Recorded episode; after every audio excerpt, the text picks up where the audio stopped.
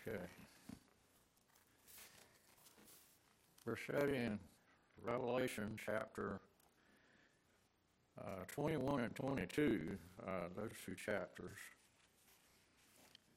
I apologize to you guys back there in the sound booth. I forgot to give you the title of this message. Just give it something, okay? Revelation 21 and 22. Um, many years ago, um, I used to do quite a bit of mechanic work. And in doing that, you have to go and buy tools and things of that sort. And I remember going to the Craftsman Sears store, and I bought me a, a big upright uh, drill press, brand new, the best. It was the best that they had.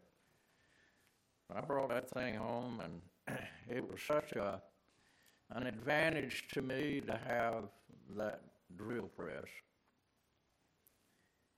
And a person came along that I will not mention, it was a long time ago, you wouldn't know anyway, and, uh, and asked could they use it. And I said, sure, yeah, you can, you can use it. But it just turned out to be a person that did not uh, really know a lot about tools and how to take care of them and things of that sort. And so he put in the uh,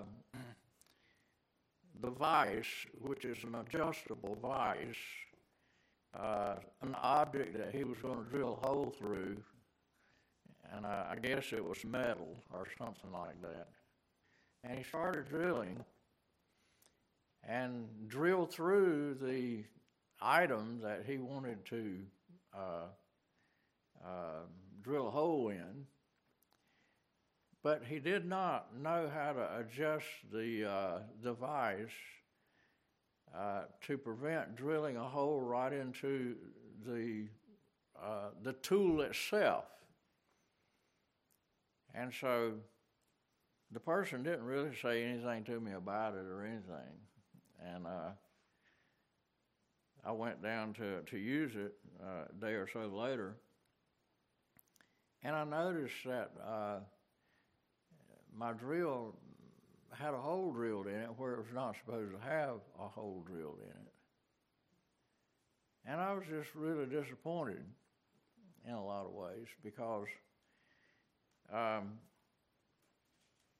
I think that most people are like I am. When you get something nice, you want to keep it that way. You want to keep it nice. And so I was kind of disappointed. And I, have learned over the years that, especially when you loan things out to people, they might not take care of it the way you would take care of it. Now, the reason I have said these things is because I want to introduce you once again to the Creator God of the universe and how he felt about it after the sixth day of creation because it was perfect. Absolutely perfect. There was not one flaw anywhere. And it was his will that it remain exactly that way forever. Well, I can sort of enter into those kinds of emotions because all of my life, um, I've had things that were important to me and uh, of great value to me. And I wanted to keep it that way as long as I possibly could. I wanted to keep it new, keep it new. And invariably, things would happen. Uh, many times because of myself and my own uh, frailty and ignorance I've done made a lot of decisions that were wrong that caused newness to pass away and things to happen that would uh, uh, disappoint me. And this happened with God in the Garden of Eden. Um, Adam and Eve messed it up. That which was perfect. They messed it up. And from that point on, throughout the rest of the Bible, you have the emotions of God over it. Not only how he messed themselves up in terms of his, his desire for them, for Adam and Eve, forever. He wanted them to be perfect. He wanted them to be one with him. One. He didn't want them to ever think different from him as though somehow or other their idea was better than his, or somehow or other they could improve on perfection. There's only one truth in the universe. There's only one definition of right, and there's only one definition of wrong. there are not two, there's only one. And the sin in the Garden of Eden was Eve falling for that temptation that she could improve on God's perfection. And that she had a mind, and she had capability in her body to do many things. As a matter of fact, to make her will be done. As she thought it might be better than God's way. And it caused a division. And Eve essentially enthroned herself above God as being wiser than him. And she saw within herself the capability of doing better than him in terms of works. Sure did. And it caused division. And that was the beginning of the war of the gods, where man set himself up as the center of the universe, the arbiter, the revelator of truth as self sees it. and uh, the whole rest of the Bible is about the folly of such thoughts, because there's a way that seemeth right unto a man, but the end thereof are the ways of death. We find that statement in the book of Proverbs several times. And so when we get to Revelation chapters 21 and 22, I'm telling you that you cannot appreciate these two chapters until you understand what happened in the beginning. What happened to God's perfection and what He had conceived and what He did in creating the heavens and the earth. It was perfect, perfect. And we came along and messed it up. Sure did. Revelation 21 and 22 is about the Lord doing something about it. And we need to see Him as big enough to do it. And that is to create a new heaven and a new earth that's going to be perfect forever, along with everybody that's in it. And those who come to understand the message of this book are going to become converted away from this idea of independent thinking And we're going to be uh, understanding Philippians chapter 2 and verse 13 a lot better.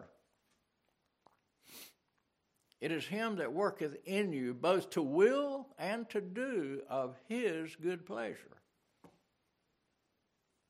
The whole Bible is dedicated to bringing that about.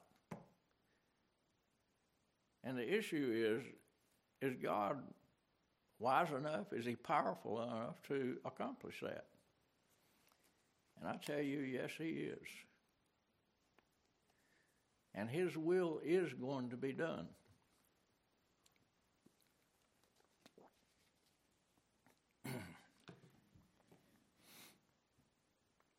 and his will is perfection and nothing short of it. Perfection forever. And so he's going to create a new heaven and a new earth. And the only people that are going to be in it are going to be the people who think exactly like he does.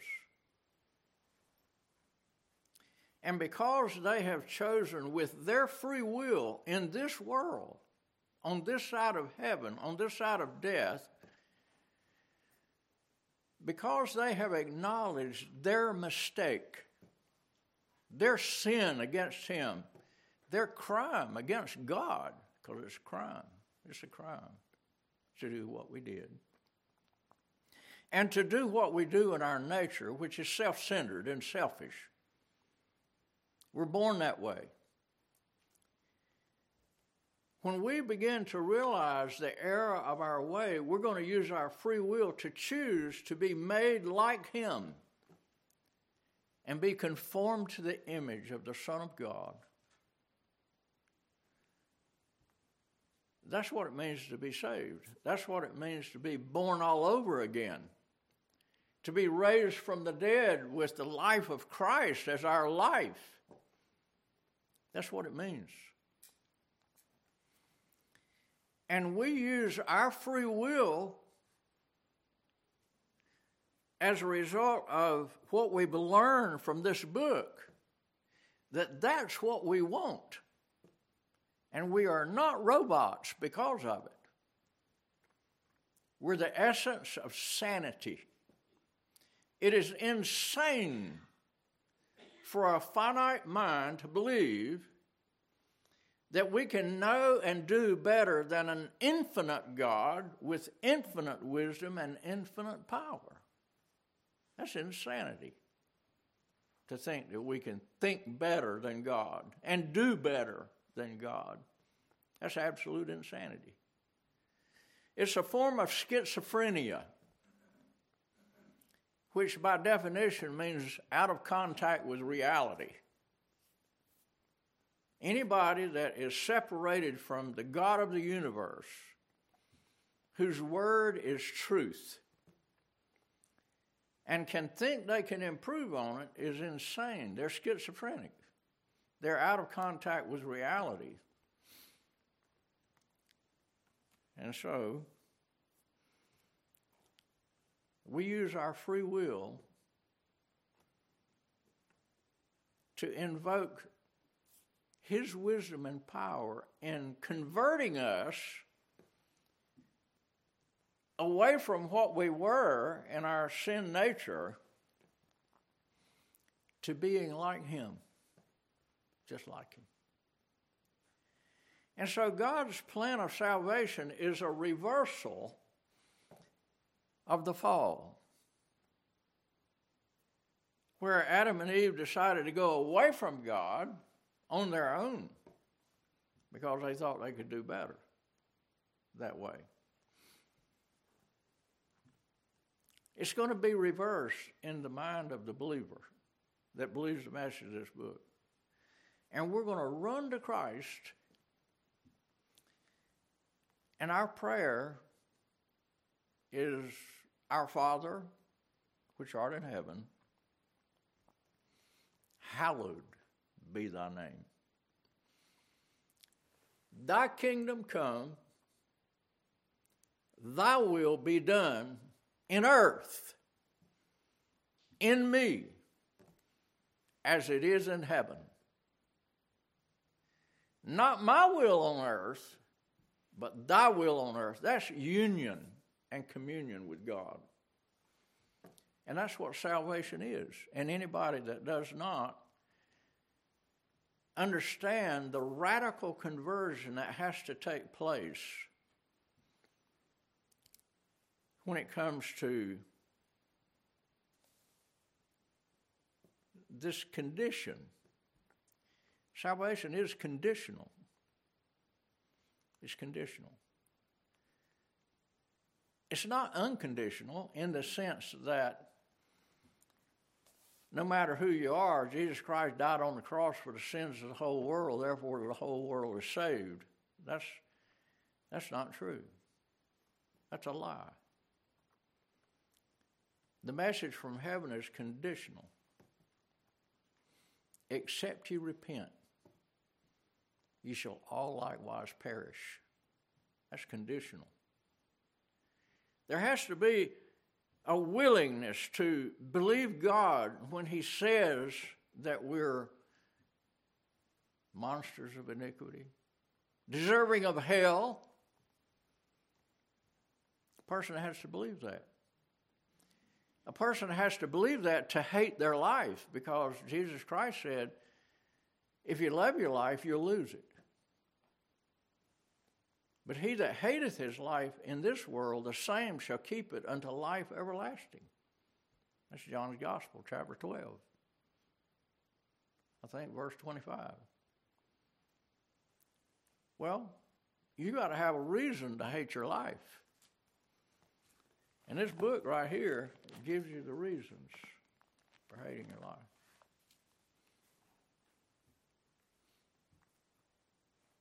I got saved 50 years ago. After 26 years of trying to improve on God, thinking that my version of truth, my version of right and wrong, was better than His. And I found myself in a world surrounded by influences that thought exactly the same way. And it wasn't until God, in His mercy and grace, sent somebody my way to tell me uh, essentially that I was insane.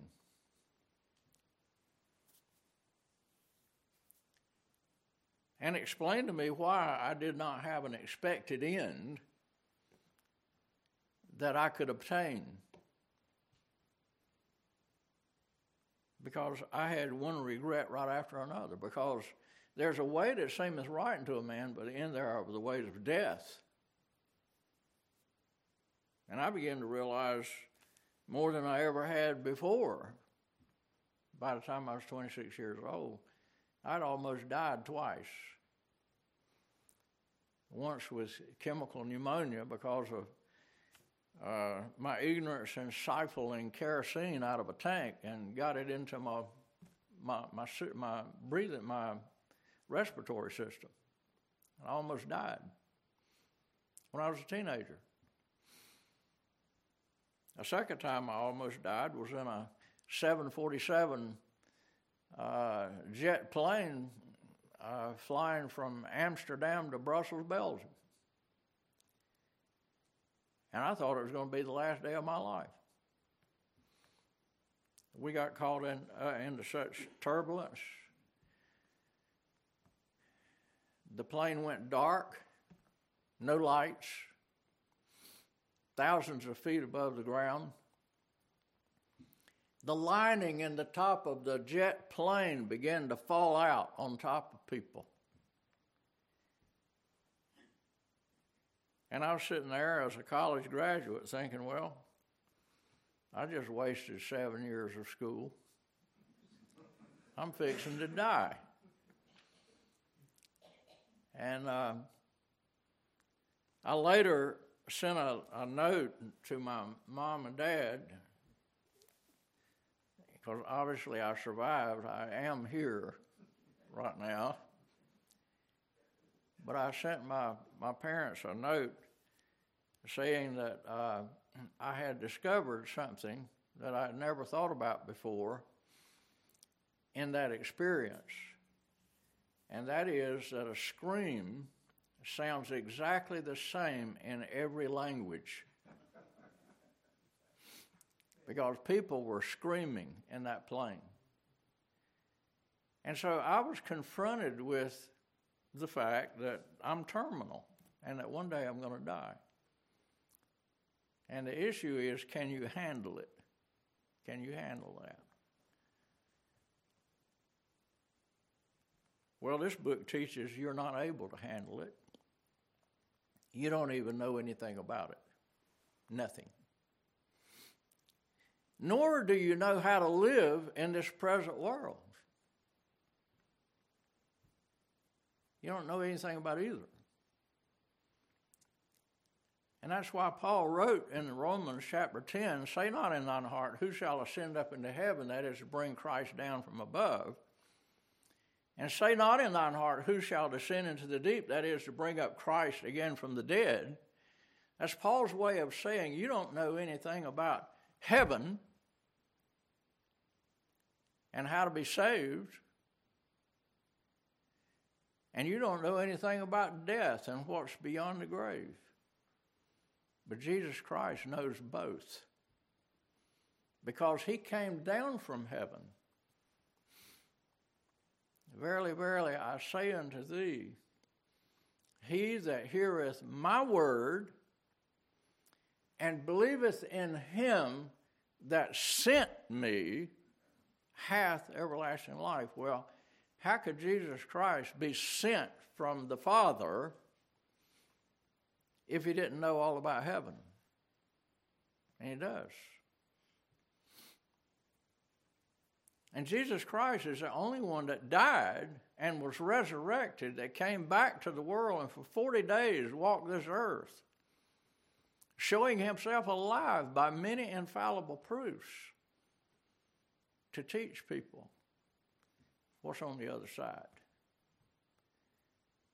And Jesus Christ said more about hell than he did heaven.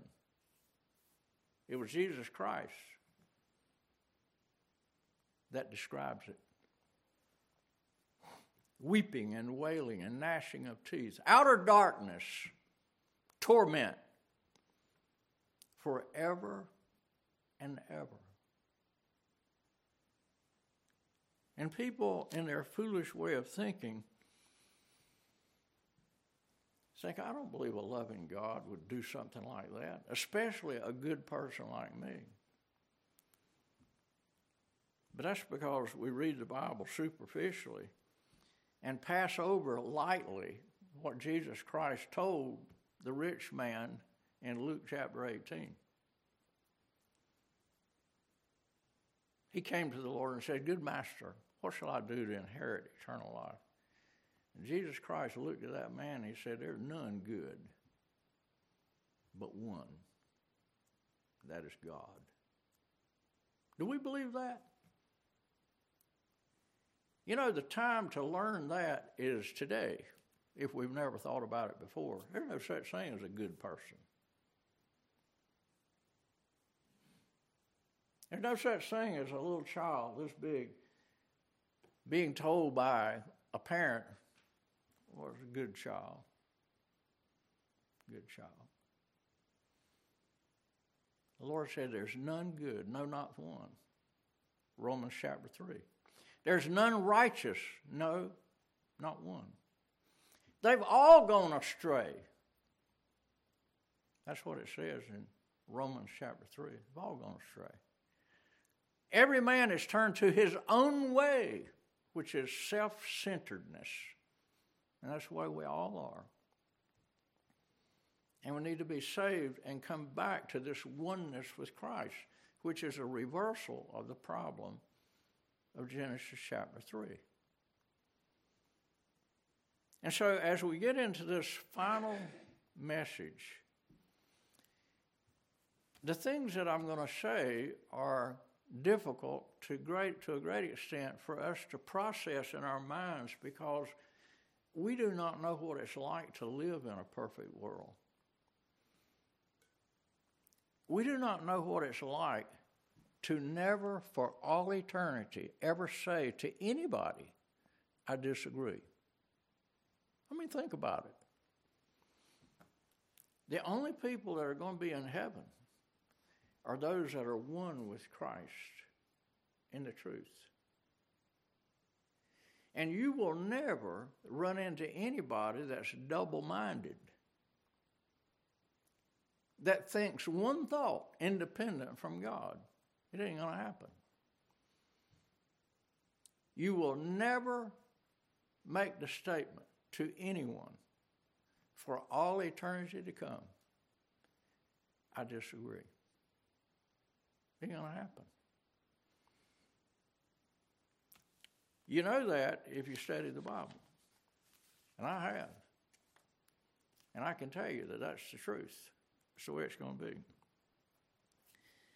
Now, there's a number of things I said last week that I was going to get into in the way of how things are going to be different because God, and let me just say this again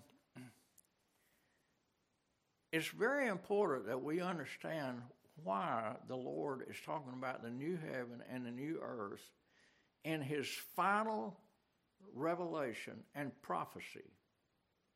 There is no prophecy, there is no message from heaven following Revelation 22. This is it. And so think about it with me. Why would God choose this to talk about rather than some other thing, the new heaven and a new earth.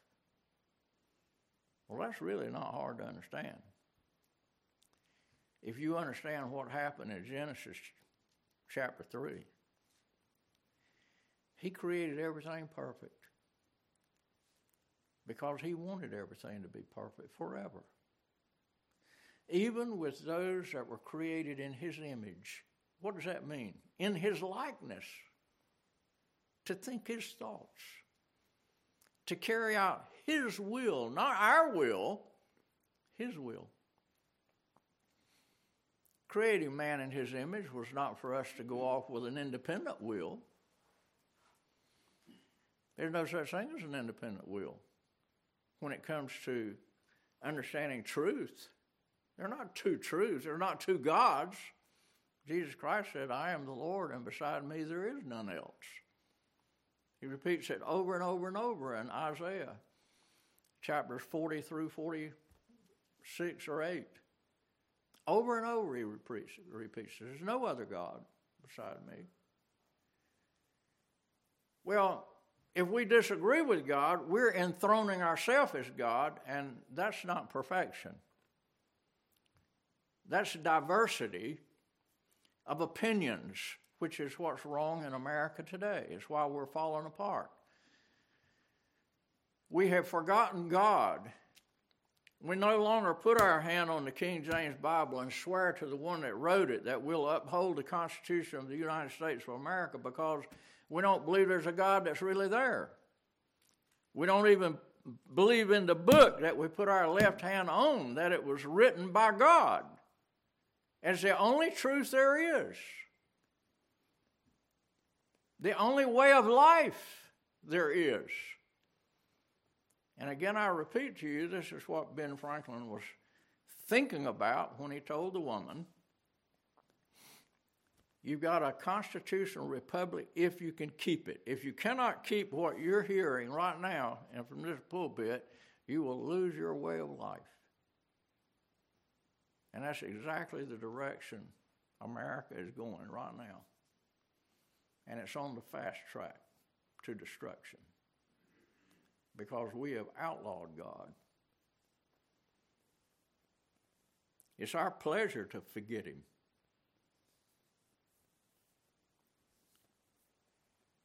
At least as a nation, but it's certainly not true right here at Calvary Memorial Church.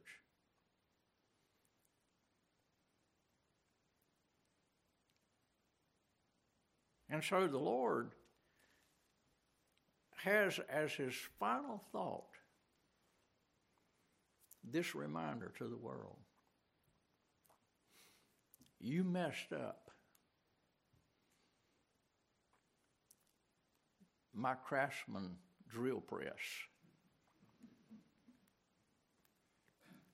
And I'm able to get me another one. And no one is ever going to mess it up because I want it to be perfect forever. And I want you, which is the pinnacle of my creation, you created in my image. I want you to be perfect, just like I am perfect, for all eternity to come.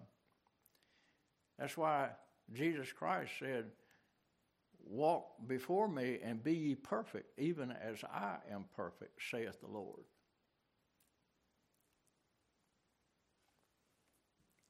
What's wrong with that? What's wrong with perfection? I love perfection. I love a perfect explanation. I, lo- I love an answer that's perfect. I love, I love it when somebody does something, when they fix something and it's perfect. Perfect. I want it to stay that way. And Jesus Christ is bringing us to understand his love of perfection. And so, if you look at chapter 21 with me, turn, put your eyes on it, Revelation chapter 21. And I saw a new heaven and a new earth. For the first heaven and the first earth were passed away, and there was no more sea. And I, John, saw the holy city, New Jerusalem, coming down from God out of heaven, prepared as a bride adorned for her husband. This is the answer to the disciples' request of Jesus Christ Lord, teach us to pray. Thy kingdom come, thy will be done on earth, even as it is in heaven. God is going to bring together that which was separated. I, I, tell the young people this in chapel pretty regularly. I say, young people, have you ever thought about why the disciples received that particular response from Jesus Christ when they said, Teach us to pray? And the, the Lord said, pray, Our Father, which art in heaven. Have you ever asked yourself the question, why is he in heaven? Folks, you have to go back to Genesis chapter 3 to find out why he's in heaven. We didn't want him on earth. He used to be on earth. And when Jesus Christ was walking in the garden, and said, Adam, where are you? He was on earth, he was not in heaven. But you see, they manifest the fact that they didn't want him on earth. They didn't need him. They didn't need him. Because they were adequate without him. They could know truth and they could create their own paradise, which is what Southern Pines and Pinehurst really seems to be all about. It's the retirement center of the world, it seems like. Everybody's moving here to their self created paradise where they're going to retire and live happily ever after. That's the self centered nature of mankind. Um,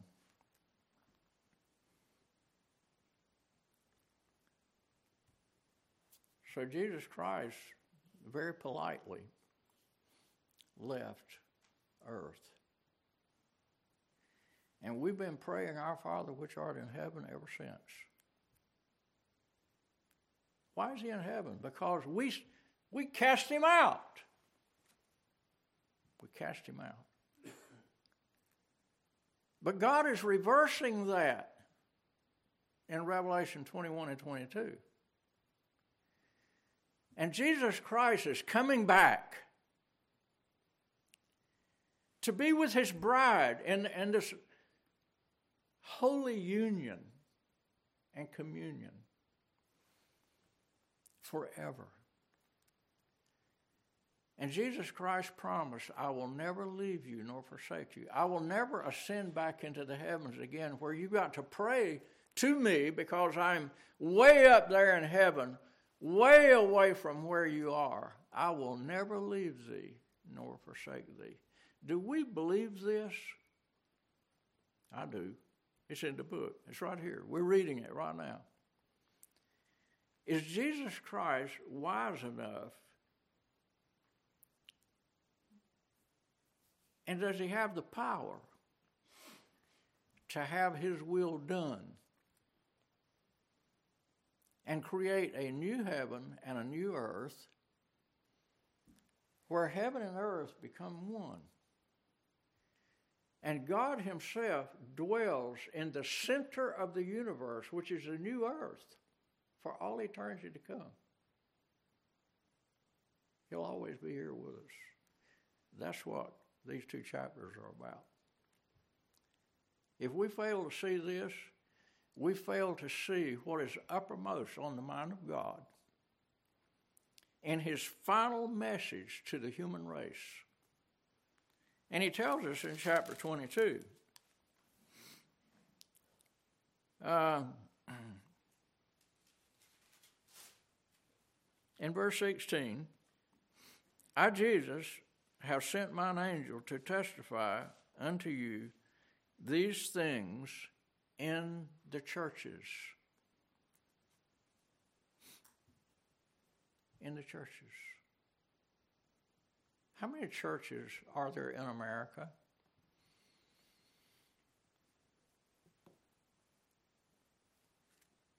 Will ever have pastors in the pulpit?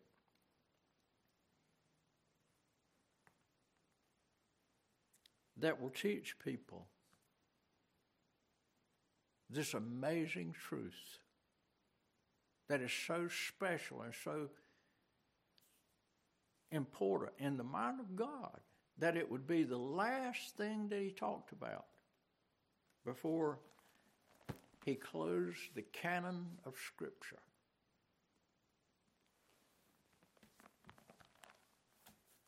Well, everybody that has their name not blotted out of the Lamb's book of life is going to be there.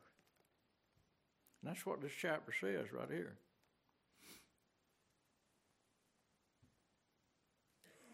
He says in verse 18, For I testify unto every man that heareth the words of the prophecy of this book, which is a future.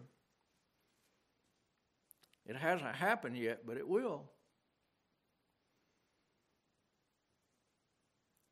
If any man shall add unto these things, God shall add unto him the plagues that are written in this book. What does this do? It's just a reminder of the problem in the Garden of Eden. They added to and took away from the Word of God. And it resulted in the enthroning of those that were created in the image of God as independent gods, plural. And by the way, have we noticed in this world of diversity that everybody's got a different opinion about what's right and what's wrong? How can you have unity? How can you have civilization in a world where everybody is going around as an independent thinker writing their own book about how they think it should be. We're so confused right now, we don't even know the difference between a male and a female because of diversity. We're so deep in the woods, we've become schizophrenic. We don't even know how to relate to reality anymore. We're, we don't even have the intelligence above a beast. As Solomon said in the book of Ecclesiastes, that man in his natural state has no preeminence above a beast. Listen, the animals do not have a problem with male and female. But man, created in the image of God, has decided it is not he that hath made us, we made ourselves. Psalm 100, I think it's verse 2 or 3, says, It is he that hath made us, and not we ourselves. You can't make yourself a male if you were born a female, or vice versa. And so, wow, we've got 10 minutes. So I want to bring out some things that we find in Scripture that are going to be done away with by God. It's going to make this new heaven and new earth a wonderful place. And the first one we've already talked about how the heaven and earth are going to be made one. And I'm not going to take the time to show you the different passages. I've got them right here. I just listed them down for my own failing memory's sake. But there are several places that, that talk about this. Where the center of the universe, which, by the way, is endless. I mean, when you're talking about infinity, when you're talking about no borders, where the universe is as big as God, who is without beginning or ending. Where's the center in that? Well, the only way you can have a center is for God to give it a center. And He did. And God is going to dwell in the center of an infinite creation, and it's on earth. That's the center of the universe. And He's given us a compass. And the compass is Himself. And that's why on a compass, a literal compass, it always points north. Because the Bible says that's the dwelling place of God in heaven. That's where He is right now. And if you want to if you want to not be lost, then your needle, when you're out in the woods, is going to have to point toward God, or you're going to stay lost. There is practical reasons for a compass and the fact that it always points north. And if we looked it up, all you have to do is type the word north into your little iPhone under eSword, and you'll find a verse that tells you that's where the Lord dwells. You'll find it in Isaiah 14 where Lucifer wanted to ascend into the sides of the north. Why did he say that? Because Lucifer knows where God is. He's in the north parts. And God has given us this practical way how not to get lost. If you just understand the compass it always points to God. If you want to get home, look at your compass and follow the needle, and it'll take you home to where your Father is. That's why this is in the Bible.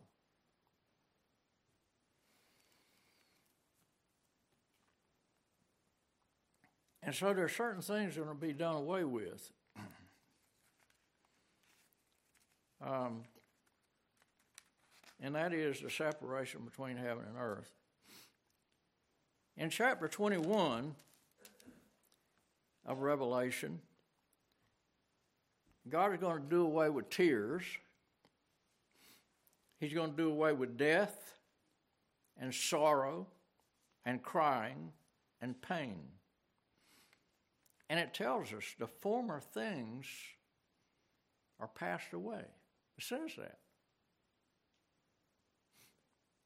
Can you imagine living for all eternity and not even knowing what a tear is? That's the way it's going to be. No crying. Never getting that phone call saying, I'm sorry to have to tell you this, but your loved one has passed away. That'll never happen. There'll be no such thing as death. No such thing as sorrow. No such thing as pain of any kind. There are a lot of people suffering right now today in this world. We have in the past. We know what it's like to be sick and to get hurt really bad. And God never intended for that to be the case. Never. He's a loving father. When he created Adam, it broke his heart, the suffering that was going to come into his life and the life of his bride, Eve. In verse 21 and verse 5, or chapter 21 and verse 5 of Revelation, he said, I make all things new. I'm so glad that's in there because, I mean, can you not enter into the emotions of God and that He is big enough to take everything back to what He originally wanted? And that's a perfect world forever. What is wrong with that? Nothing. Nothing is wrong with that. In verse 1 of chapter 21, he says there's no more sea. Now, you have to do a little bit of studying to figure out what that means and why that's important. But seas did not exist until after the flood. And what seas did was it caused division. And eventually, after the flood, you had continents separated. We're 3,000 miles away from Europe here on the East Coast. there's a division there, and it's hard to go from one side to the other unless you got the money to buy a plane ticket or whatever. We're separated. And it's out of mercy and grace that God did this because of what we discover in Genesis chapter 11, where man, apart from God, decided he was going to have unity without God. That, my friends, is impossible because of diversity. Everybody's got a different view of what's right and wrong, what's good and evil. And so man was going to try to have his own truth and establish a name for himself, lest he be scattered throughout the whole earth. And so he built a Tower of Babel. And that's what Babylonianism is. It's what George H. Bush was talking about when he talked about a new world order. What was he talking about? He was talking about the nations of the world through the United Nations and the European Union and all these human strategies of having unity without God. And George H. Bush never mentioned God. His hope for paradise was the New World Order. And so it's been ever since, and this is what's being rammed down our throat every day that we live. the New World Order. And the Lord showed Daniel in his image of this figure when he comes down to the toes, he's showing the final picture of human history, where the ten toes represent the nations of the world trying to come together. And the Lord said, You cannot mix iron and clay. And this is what we're finding right now.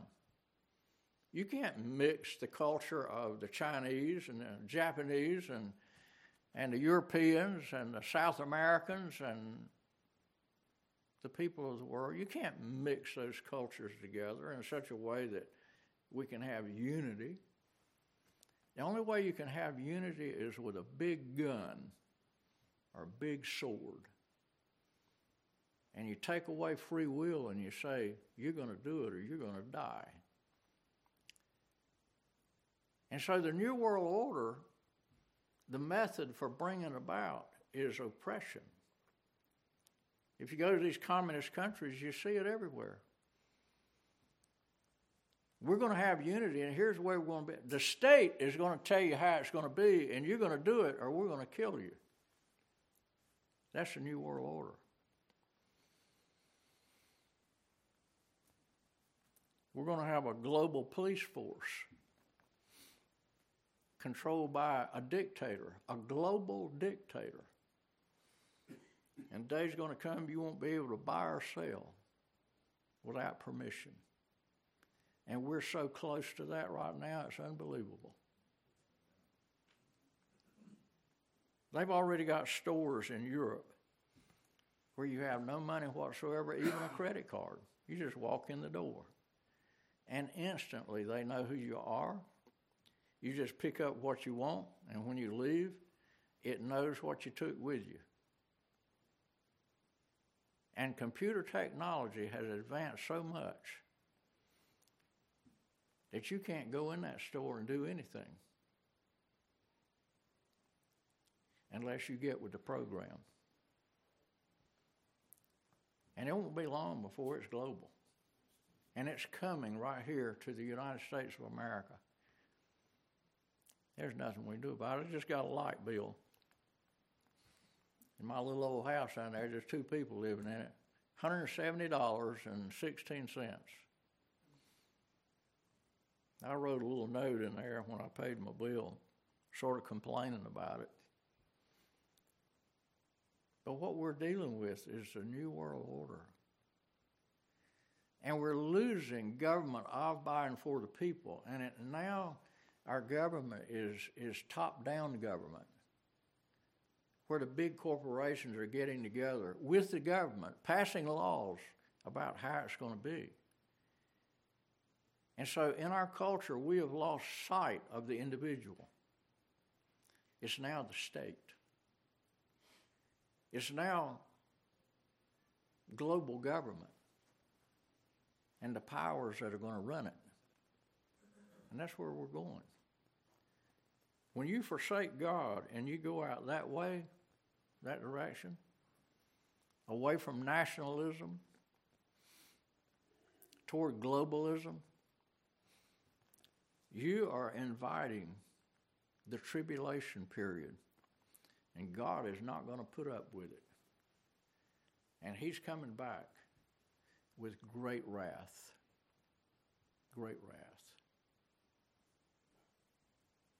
And um, we do not want to be on the wrong side. That's why the Lord said, Choose ye this day whom ye shall serve. Choose ye this day whom ye shall serve. If the Lord be God, then follow him. But if the Lord be Baal, Babylonianism, then follow him. And so right now we got a free will. And we need to use it to choose the truth that is in Christ Jesus. Our time is gone. George, this message, bro. Before I pray, I'd like to invite everyone to come to Monday night's um, uh, Bible Institute. We're going to show a video that's approximately 58 minutes long. It's going to speak exactly to the New World Order and the, uh, the uh, coming banking and medical and all kinds of stuff. So we're going to try to show that Monday night if you all would like to come. Let's pray. Mhm. Heavenly Father, we thank you for the things we've heard. We thank you for the, the truth that is always there. And thank you for the Word of God that no matter what happens, what collapses, what's built, the Word of God stands forever. We pray, Lord, that so many of us have accepted you as our Savior, and, and we pray, Lord, that the folks that listen will, will you know, not, not be rested until they know for sure that they know Jesus Christ as their Savior. We ask, Lord, that you would bless the rest of this day, bless the meeting to come and the singing, and we thank you so much